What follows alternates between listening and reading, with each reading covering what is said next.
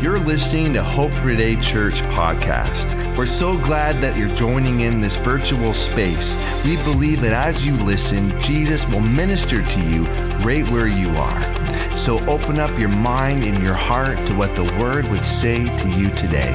Thank you for joining us. And remember, Jesus is our hope for today.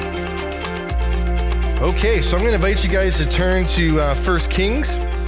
We're going to get right into it. The computer had a mind of its own, and so we're going to get right into it this afternoon.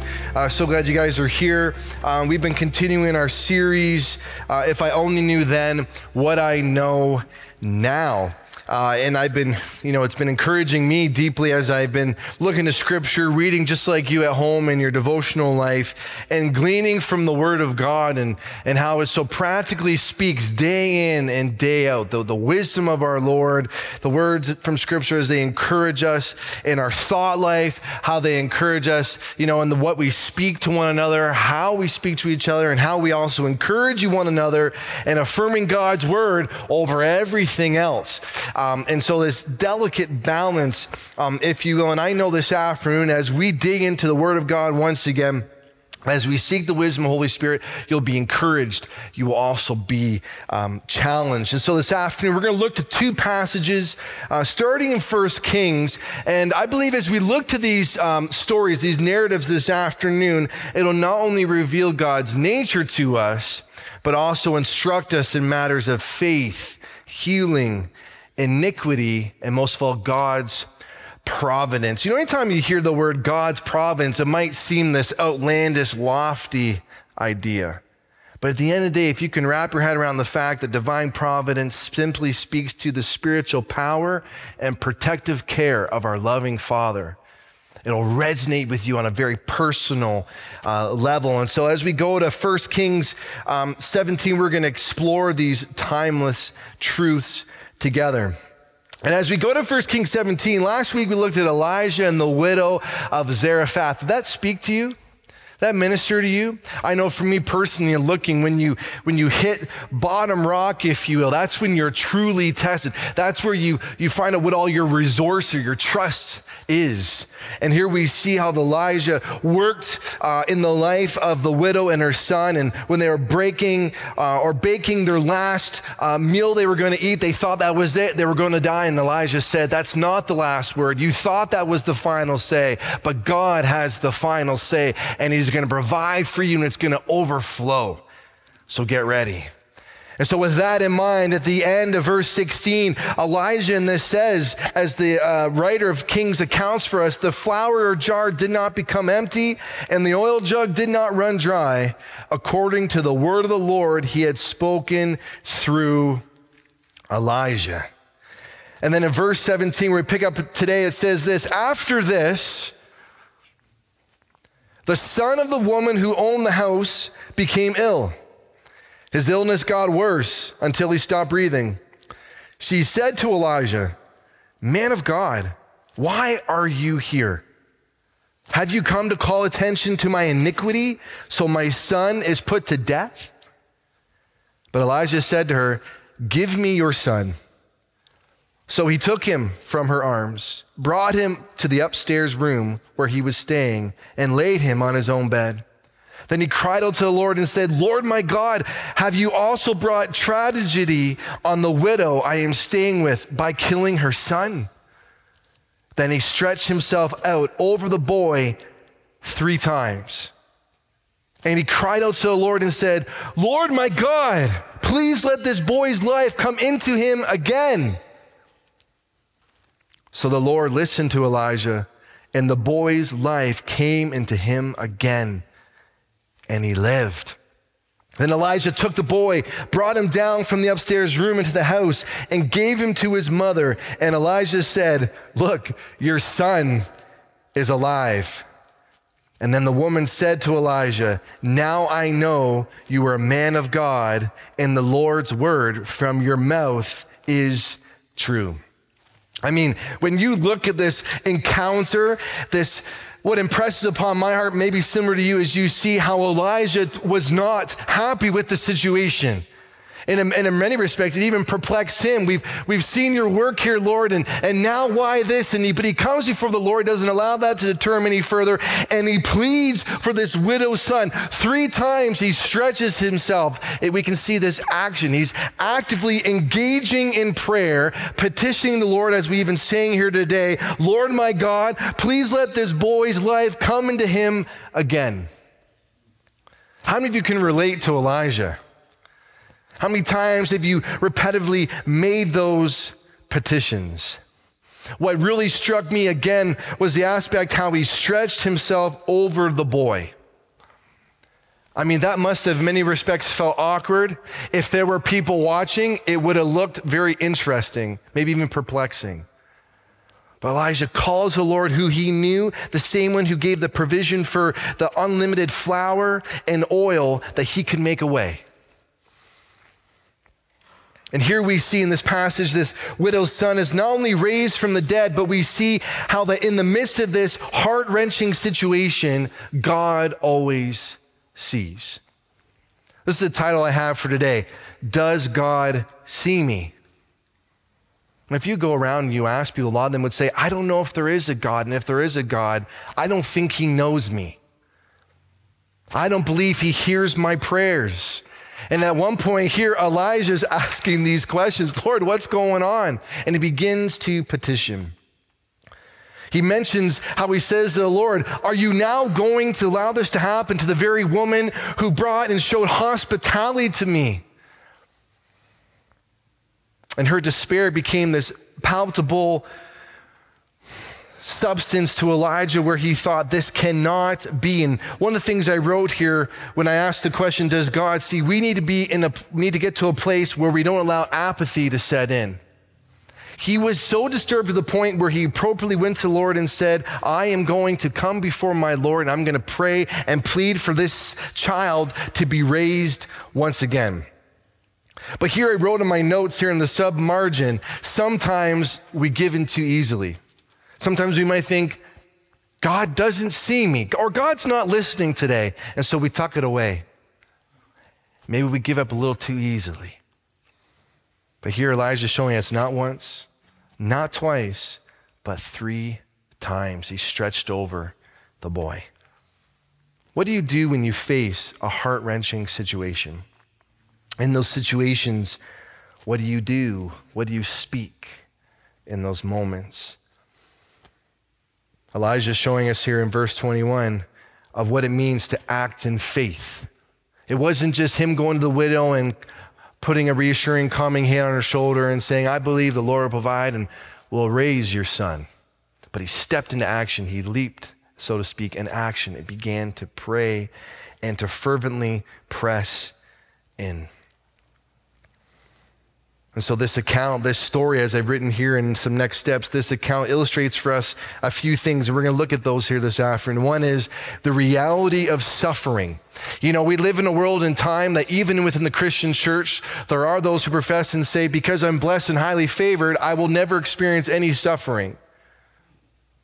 But that's not what the gospel shows us. In fact, Jesus suffered himself. We've looked at that a few weeks ago, and that was on purpose to show when he says, You will share in my cup, you will share in my glory.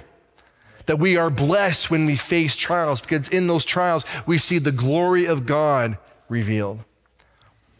So here we, hear, we see here this suffering, this iniquity. In fact, the woman, the, the widow, brings attention to it. He says, Are you here? Are you calling attention to my iniquity? Is that why my son has now died?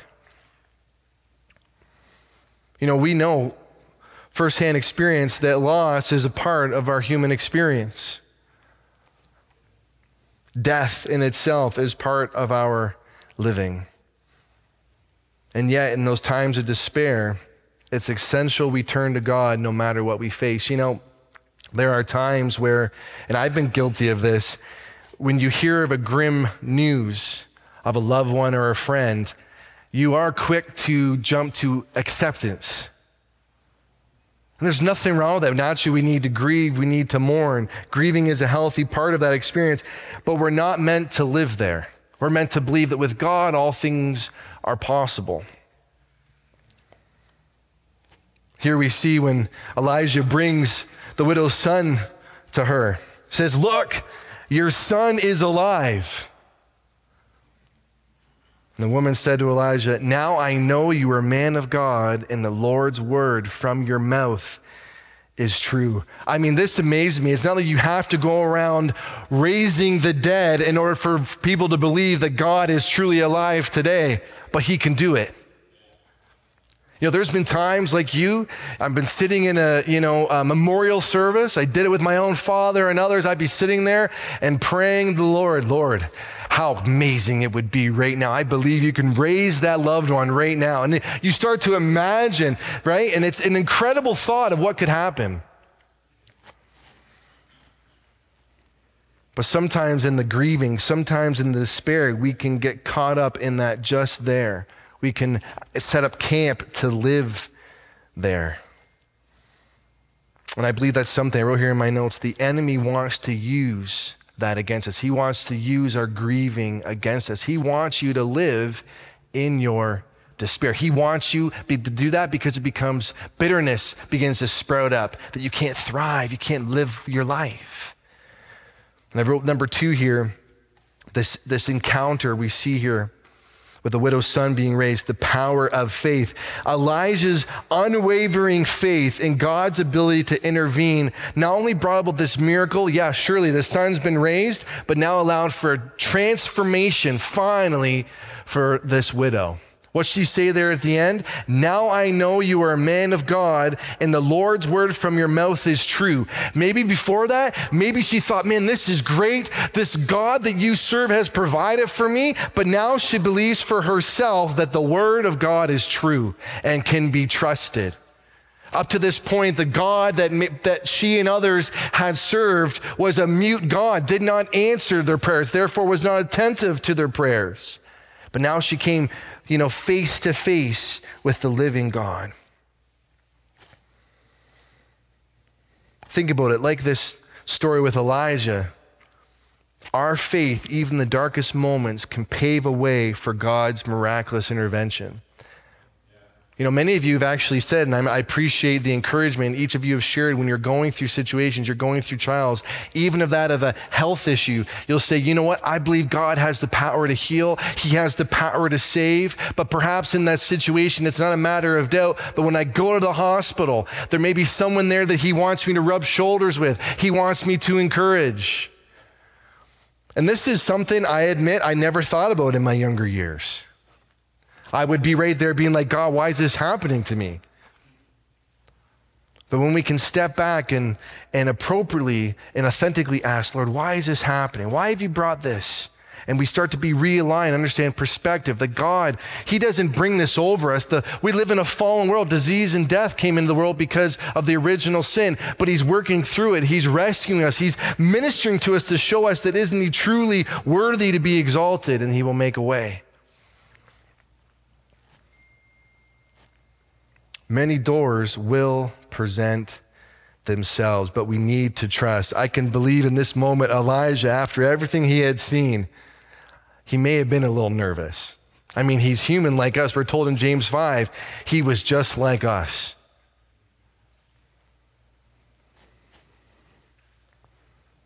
And so he begins to pray, Oh Lord, my God, please let this boy's life come into him again. And then after that, he left the results to the Lord. You know, sometimes we make it more complicated than it needs to be. There's no set way and formula in which we need to pray for people, the way we need to petition for people. We simply need to just come before Him, call upon the name of the Lord, and you will be saved. You know, there's been times and places I've gone to meetings and well intentioned folk and such, and even I'm sure I've done it along the way saying, well, you need to, you know, pray like this. But at the end of the day, the Lord is present in all of our circumstances. Iniquity is defined as this immoral or grossly unfa- uh, unfair behavior. In 1 John 1 9, we're told this if we confess our sins,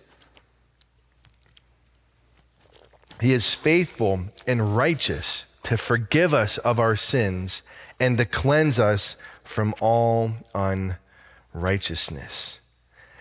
In this moment, when the woman brings to the attention of Elijah, is this happening because of my iniquity? At that moment, I believe this was the beginning of her coming to God moment of truly believing because in that moment where repentance is able to take place. She was aware of, our, of her iniquity. She was completely you know in touch with the, the error of her ways. You know even at that time when i found a really helpful in studying for this afternoon is it was common belief for religions of this time the ancient world for gods to punish people with illness if you didn't please those gods, he was going to strike you with something.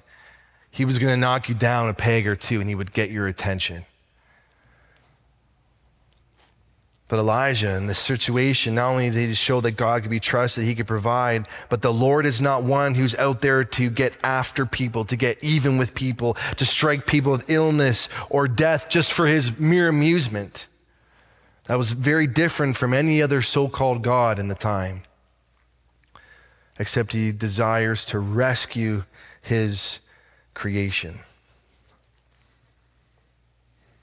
Look at Isaiah 53, verses 4 to 6, when it looks to this joy that we are uh, able to call ourselves blessed with because we uh, proclaim faith in Christ, this peace that we have with God. It says in Isaiah 53, verses 4 to 6, you probably know it well. Yet he himself bore our sickness and he carried our pains. But we in turn regarded him stricken, struck down by God, and afflicted. But he was pierced for our rebellion, crushed because our iniquities, punished for our peace was on him, and we are healed by his wounds. We all went astray like sheep, and we have all turned to our own way, and the Lord has punished him for the iniquity of us all. So she was very accurate in the fact that her iniquity was true and right.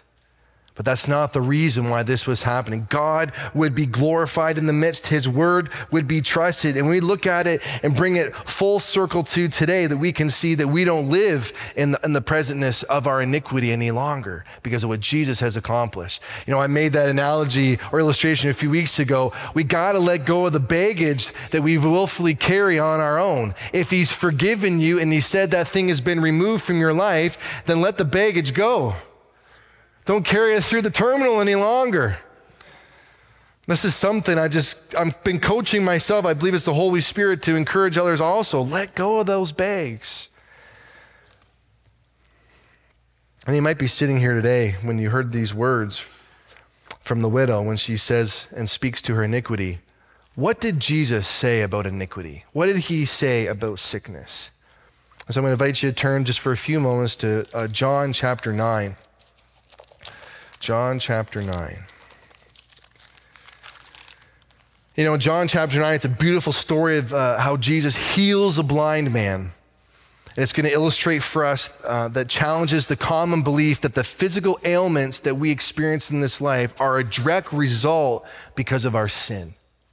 And even in Jesus' day, there were those who really hammered that, who really you know, made their bed within that camp, and he had to correct them on that very teaching. And so in John 9, 1 through uh, 27, Jesus has encountered this, this blind man. He, he was born blind, and even his disciples inquired whether this blindness was caused because of his own sin or that of his parents.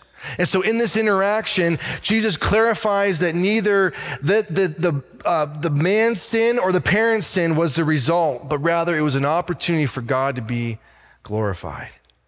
And so he goes on to heal this man of his blindness that astonished everyone who saw and heard. John chapter 9. As he was passing by, he saw a man blind from birth, and his disciples asked him, Rabbi, who sinned, this man or his parents, that he was born blind? Neither this man nor his parents sinned, Jesus answered. This came about so that God's works might be displayed in him. We must do the works of him who sent me while it is day. Night is coming when no one can work. As long as I am in the world, I am the light of the world. And after he said these things, he spit on the ground and made some mud from the saliva and spread the mud on his eyes. Go, he told him, wash in the pool of Siloam, which means sent. So he left, washed, came back seeing. Could you just for a moment there imagine this picture? You've heard it so many times. People have taught on this and preached on this why that mixture and there's all these different teachings and yeah you can go and you can park yourself in different understanding but god does things that go beyond our understanding and comprehension. I don't think we're supposed to again get caught up in the formula of how god brought about it. Doesn't mean if you see someone blind on the street corner that wait they haven't received their sight yet because i got to find some mud and i need to mix it with some saliva but here was this trust that Jesus was doing what the Father had sent him to do, that, that God would be glorified. And that's encouragement for us. And so it says, his neighbors and those who had seen him before as a beggar said, Isn't this the one who used to sit begging? And some said, He is the one. And others were saying, No, but it looks like him. There's always going to be the doubting camp. When God moves, you got to be prepared for people to say, nah, that's just, that didn't really happen. They want to, again, the enemy of our souls wants to knock us down a peg or two, to be able to deny, deny, deny. He's very cunning. And he kept saying, I'm the one. And so they asked him, Then how were your eyes opened? And here it is. Here's the open door. Here's this opportunity of transformation who, of anyone who wants to hear. And he says, The man called Jesus made mud, spread it on my eyes, and told me, Go to Siloam and wash. So when I went and washed, I received my sight. Again, the emphasis isn't on the formula, the emphasis is on the fact that he heard what Jesus said and he did it. He acted upon it, and it says he received his sight. And so it says, Where is he? They asked. I don't know. You know, many times when we experience healing in our life, you know, the, the critics want to question, question, question. Why don't you provide additional proof? Well, let me talk to the person who laid hands on you and who spoke to you. At the end of the day, we, we, we don't want to get caught up again. We don't want to get caught up in those camps and just trust and believe. And those who have ears to hear, they will hear, they'll receive it. And otherwise, leave the results to God. Don't waste your time in trying to provide more proof that's unnecessary. And so they brought the man who used to be blind to the Pharisees. The day that Jesus made the mud and opened his eyes was a Sabbath. Then the Pharisees asked him again how he received his sight. He put mud on my eyes, he told them. I washed and I can see. In verse 16, it says, Some of the Pharisees said, This man is not from God because he doesn't keep the Sabbath. But others were saying, How can a sinful man perform such signs? And there was a division among them. Again, they asked the blind man, What do you say about him since he opened your eyes? And here's another open opportunity, another open door. He's a prophet, he said. The Jews did not believe this about him, that he was blind and received sight, until they summoned the parents of the one who had received his sight. How sad and true in the world we live today that people can't take you at your word and you got to get the opinion of another.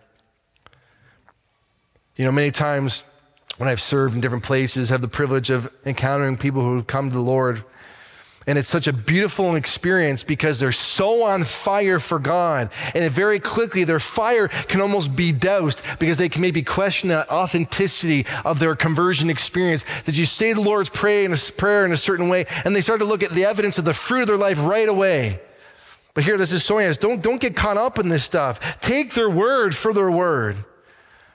And so they asked them, Is this your son, the one you say was born blind?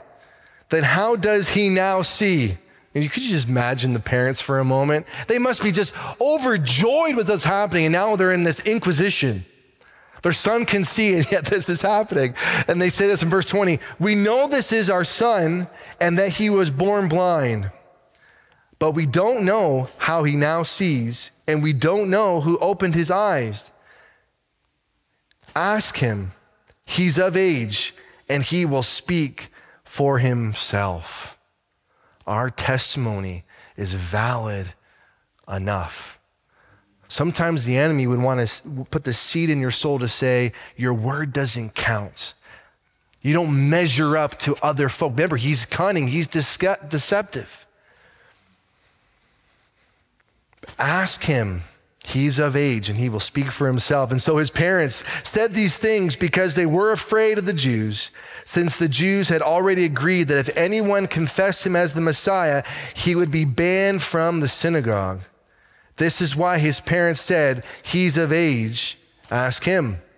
So a second time they summoned the man who had been born blind and told him, Give glory to God. We know that this man is a sinner. And he answered, Whether or not he's a sinner, I don't know. One thing I do know I was blind, and now I can see at the end of the day, I understand apologetics and all those matters and aspects are important. But at the end of the day, when God works a miracle and He works in your life, believe it. Don't let anyone dissuade, dissuade you and keep in that vein of testimony. Don't let others speak against it or knock you down or to question what you've received. You know, even in my own life, when I was dealing with different uh, matters and even sickness, and the medical community is an incredible community because my brother himself is a physician. One of our, you know, other worship leaders, Brad, is a physician as well. And the medical community is so valuable and important. But at the end of the day, when my own life, the way that when I had cancer, come upon me. It spread quickly in a way that was unexpected, many ways, even on the reports, the ultrasound and stuff. I remember the specialist saying, Oh my goodness, like we didn't even see this on your original ultrasound before we went into surgery, and it had spread. And he went in and he said, I got as much or as best as I could, but I believe it's going to be fine. If anything, we might have to do a mop up afterwards. I thought, what a, what a funny saying. We might have to do a mop up afterwards. But you know, in that moment, actually it was my wife because um, she received those words first from the surgeon. I was still out and under. And she was in the car and she just began to pray, Lord, I understand what's happening. And you can just, uh, very similar to Elijah says, I don't know what's happening, but I believe that you can work, Lord, and you will intervene in my husband's life. And I appreciate that, that prayer that she gave. But even after those days, we have believed and confessed in working in the medical community that God make a, made a way, and that was a miracle. And it along the way, I've had, I have had conversation with folk, un- unbelievers, but also believers, questioning, well, was it really a miracle or was it just purely and strictly the medical community? At the end of the day, I believe it was the Lord and he was working with the physician's hands and so on. Let's get out of the, again, this camp of questioning and questioning. Just believe, have faith, and testify to that fact. And so here we see these leaders, they want him to deny the encounter. What has happened? Verse 28, it says, they ridiculed him. You are that man's disciple, but we are Moses' disciples, like this upper echelon, this, this better club. We know that God has spoken to Moses, but this man, we don't know where he's from. This is an amazing thing, the man told them. You don't know where he's from, and yet he opened my eyes. We know that God doesn't listen to sinners, but if anyone is God fearing and does his will, he listens to him. Throughout history, no one has ever heard of someone opening the eyes of a person born blind. If this man were not from God, he wouldn't be able to do anything. So think about the beginning of this interaction. I close with this. Jesus said, This issue in this man's life, this illness, is not because of his sin or the sin of his parents, but this was so that God would get the glory. And look at what this, this young man said to the Inquisition. Never in history have we seen a man born blind healed in such a way. And so this passage this interaction, both from 1 Kings and John 9, shows us in regards to iniquity, in regards to sickness, that not all suffering is a direct consequence of sin.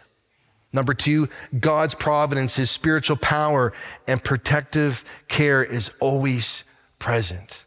He's not seeking to punish you, but he wants to, to lift you up. And if we can really wrap ourselves around that, allow that to stir us, we will be able to get, get beyond that issue and focus then on seeing our struggles, our trials as an opportunity for the Lord to move. And so, as Brad um, plays and leads us into a time of worship, a few next steps, as I'm also conscious of the time. The reason why I put in very clearly in bold letters here, next steps, is Elijah, after he pleaded for the widow's son, he took that next step and he stretched himself over the young man three times. And so I have three points of next steps. Number one, cultivate unwavering faith.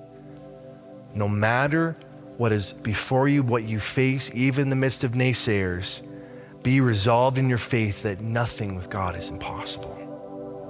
Number two, shift your perspective on suffering. Instead of trying to figure out blame and playing that name game, see it as an opportunity to demonstrate his power and love over you. And number three is this compassion over judgment. You know, Jesus, he shows us this example of what compassion looks like when people are suffering he showed this genuine concern for his burden. And he's like, it's as if he's saying, I hear you. I know it hasn't, I'm, it's not that I've been unaware. I know you were born this way. But today, this very moment in time, we were going to meet and I was going to reach and minister to you so that God would be glorified. And we can relate that here to today when we exercise compassion over judgment. Don't focus on maybe the things that have happened in the person's life when you're engaging in conversation with them, but pray like Elijah that the Lord would move in their life and that life transformation would take root. And I'll tell you, this is this this is the secret. I'm not saying it's a formula, but this is the true secret, if I can put it that way, to peaceful understanding of the situation. That we put away the guessing and the name game and so forth, that we will be a witness to God's glory all around us. All around us. Our lives should point to God's transformative work. God's transformative work. God is in the transformation business. Embrace those challenges, see those opportunities to speak to God's goodness and faithfulness. Amen. Let's pray together. Heavenly Father, we thank you for your faithfulness. We thank you for your goodness. Lord, I thank you, even in my own preparation. I appreciate and, and that you ministered even to me when I'm sharing and teaching and proclaiming your gospel, your good news. And Lord, even in the midst of that, even with everything that's been said, Lord, I thank you that that which you would have be received and deposited in each person's spirit and heart today, that that would take effect and everything else that perhaps is not from you for their situation would be jettisoned. Lord, I thank you these encounters, these stories help us to cultivate unwavering faith, to shift our, shift our perspective, and to see the trials and struggles we face as opportunities to see your glory all around us. Move in us. Have your way in our life. We love you that when we call upon you, we are saved and that you are faithful to do what you promised you would complete. That you are faithful and true. That's the foundation of your throne. Righteousness, faithfulness, and justice. And then it flows out from you, O oh Lord. We trust in we trust you with our lives. We trust you with your church. In Jesus' name, amen. You to worship with us, and I encourage you if you have a need in your body, if you have a need in your thought life, or those who maybe not here, you can stand in proxy for what they're enduring at this very moment in time and take action through prayer and worship. Amen feel free to stand with us here. Let's sing this last song together.